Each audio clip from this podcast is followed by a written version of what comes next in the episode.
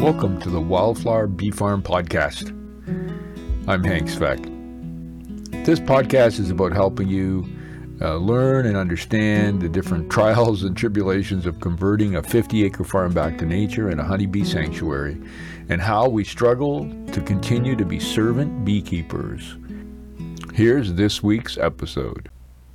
Hey there, I'm Hank from the Wildflower Bee Farm. I want to start today by showing you a clip of some turkeys walking around the property and then kind of link it to uh, what, what our topics are for today. Please remember, if you're listening to this, you can go to our YouTube channel, uh, Wildflower Bee Farm, and you can watch the video version of this or simply keep listening along wherever you picked up this podcast.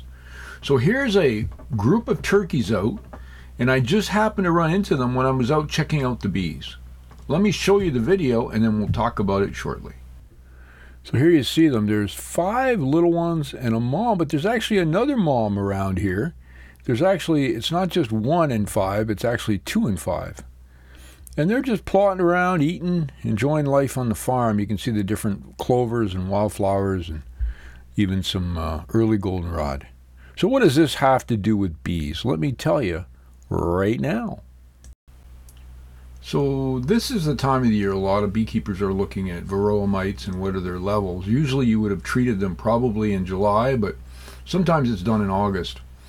And when you treat for mites, uh, varroa mites, um, the idea being that you would destroy them or keep the population down by using anything from an organic product. Remember, when you use something of a high concentration, like um, well, I won't give you the brand names, but whether it's the the thyme um, herb or even hops. The one they make beer out of, there's actually a version that's really high concentrated that's supposed to kill mites and so on. The point of all that is you're starting to introduce something that that's doing this. Now let me make the link to you. So I'm reading if you I, I think I've talked about it in other podcasts, but I'm reading uh, Charles Darwin, Origin of the Species. And I just came across a section where he actually said, remember, this was out in the 1850s. He actually said that the uh, the global warming, climate change. He used those terms in the 1850s. I mean, I, I'm going to have to Google or search it again with a word search because I still can't believe he said that in the book. Uh, he said that is less important on a species than the lack of competition from other species. And it just hit me in the head like a ton of bricks. I'm thinking, okay, what he's basically saying is when one species becomes extinct or leaves or it becomes overtaken by another species, the entire system changes. And it can be either supportive or detrimental to another species. So let's look at bees for a minute. Uh, many people have argued that bees, natural and also you know honeybees that we, we raise purposely, are declining. I'm not sure about that, but here's what we do know. We talk a lot about climate change, but maybe it has nothing to do with climate change because, according to Charles Darwin, all living things adapt. They adapt to the point where those changes that are beneficial allow them to survive, whereas others of the same species who don't develop those adaptations don't make it. So when we treat bees for varroa using outside man-made stuff, if we could call it that, it's highly likely that we're also killing beneficial organisms within the within the beehive, but we're also doing something to impact the varroa mites that will make it actually become a super mite, which many people have talked about. Because the the mite, if you believe Charles Darwin, the mite will then the varroa mite will then survive. A small group will survive somehow and when they survive, whatever allowed them to survive will be passed on to the next generation and make them even more viral and stronger. And the other part to what Darwin is saying is that when we possibly destroy other um, beneficial insects or organisms in a beehive, we're causing an extreme upheaval in the system. Now let's take another step back it dawned on me that, for example, one of the policies or one of the procedures beekeepers talk a lot about is the um, elimination of drone cells.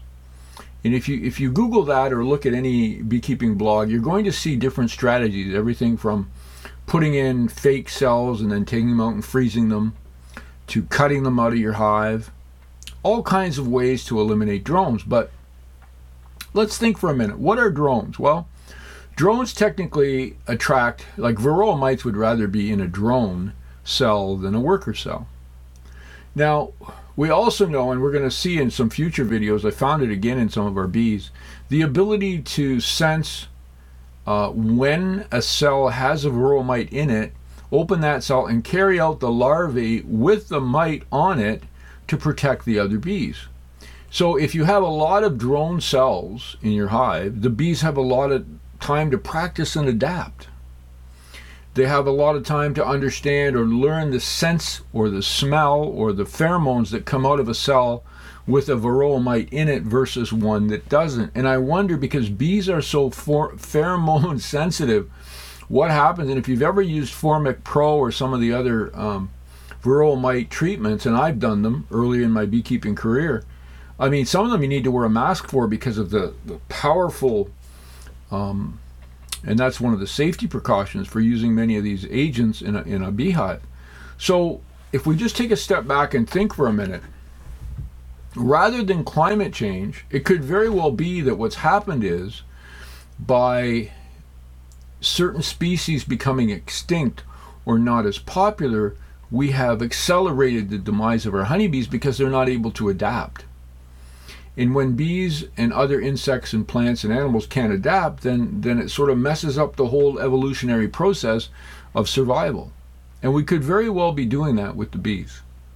So here on the farm, I just finished uh, spending a great deal. So, so that's the little piece out of um, Charles Darwin, Origin of the Species. And I'm, I, every once in a while you're going to hear something because when it comes up, it just this gives me a chance to sort of talk it through because it's all. Now, by the way, I'm still wearing the uh, Thistle Love swag. I'll tell you where you can get that at the end of the show, but I'm pretty proud of what we're doing here.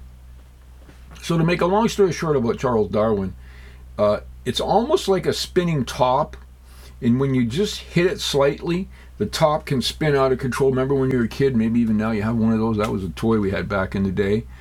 And it seems like that's what we could be doing with our ecosystems and our honeybees.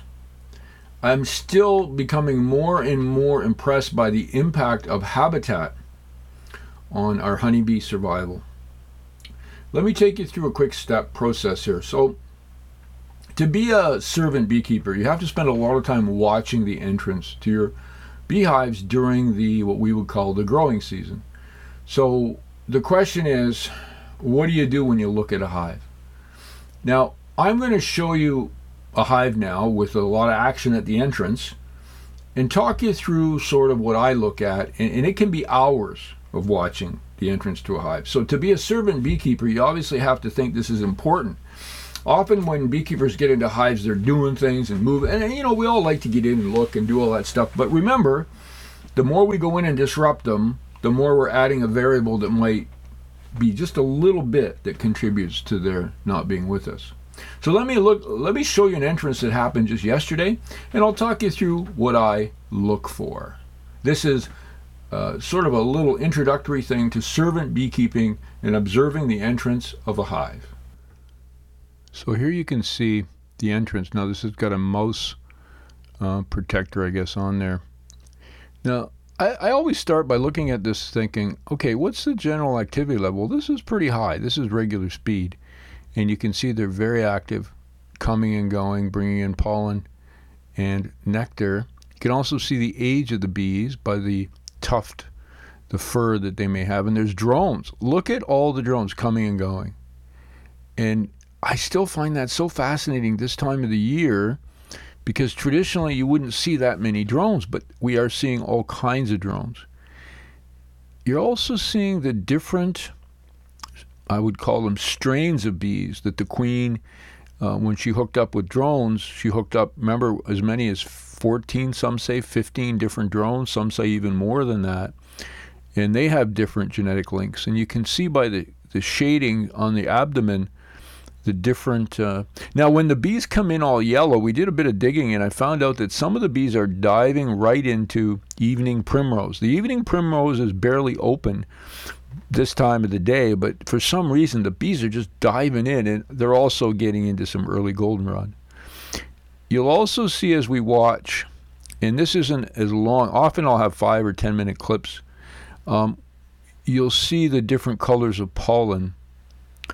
Um, there's a bit of housekeeping. You can see that they're working on the outside of that wood, uh, perhaps just um, doing some cleansing and cleaning, a little propolis occasionally.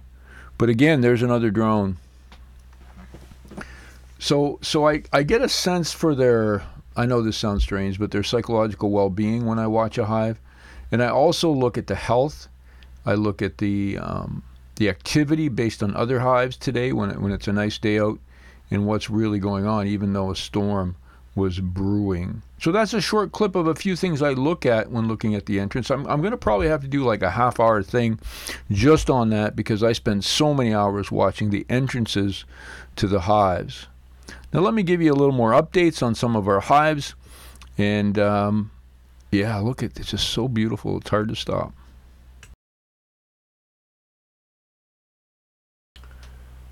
I'll give you a little update. The other day I was walking out checking the hives, and if you follow on Instagram, you'll know this because I posted the little clips. I was so excited I didn't do one video, but I actually saw a monstrous swarm sitting on a very low hanging tree, and I thought, well, you know, the chances of survival are slim to none, but they've already swarmed.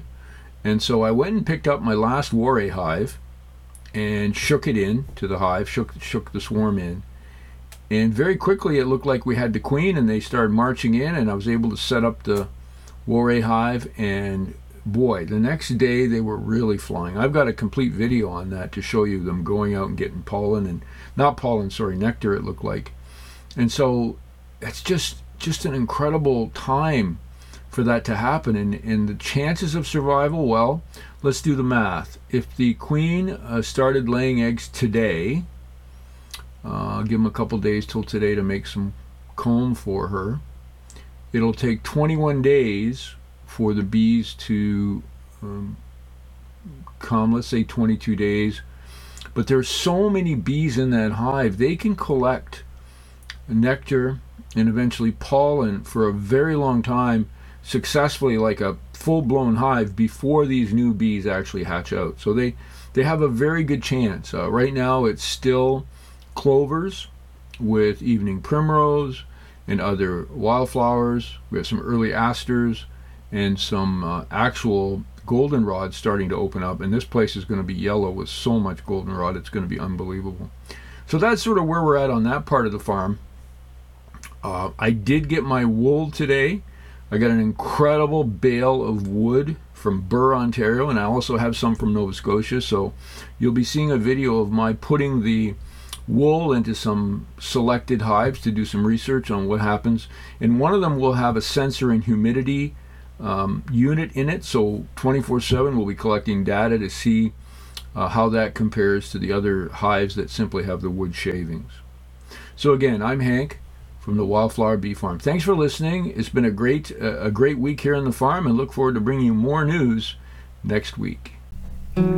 Remember to pick up my latest book, What Grandpa Learned from His Honeybees, the little book to be smart with your money and help the environment, on Amazon or Audible.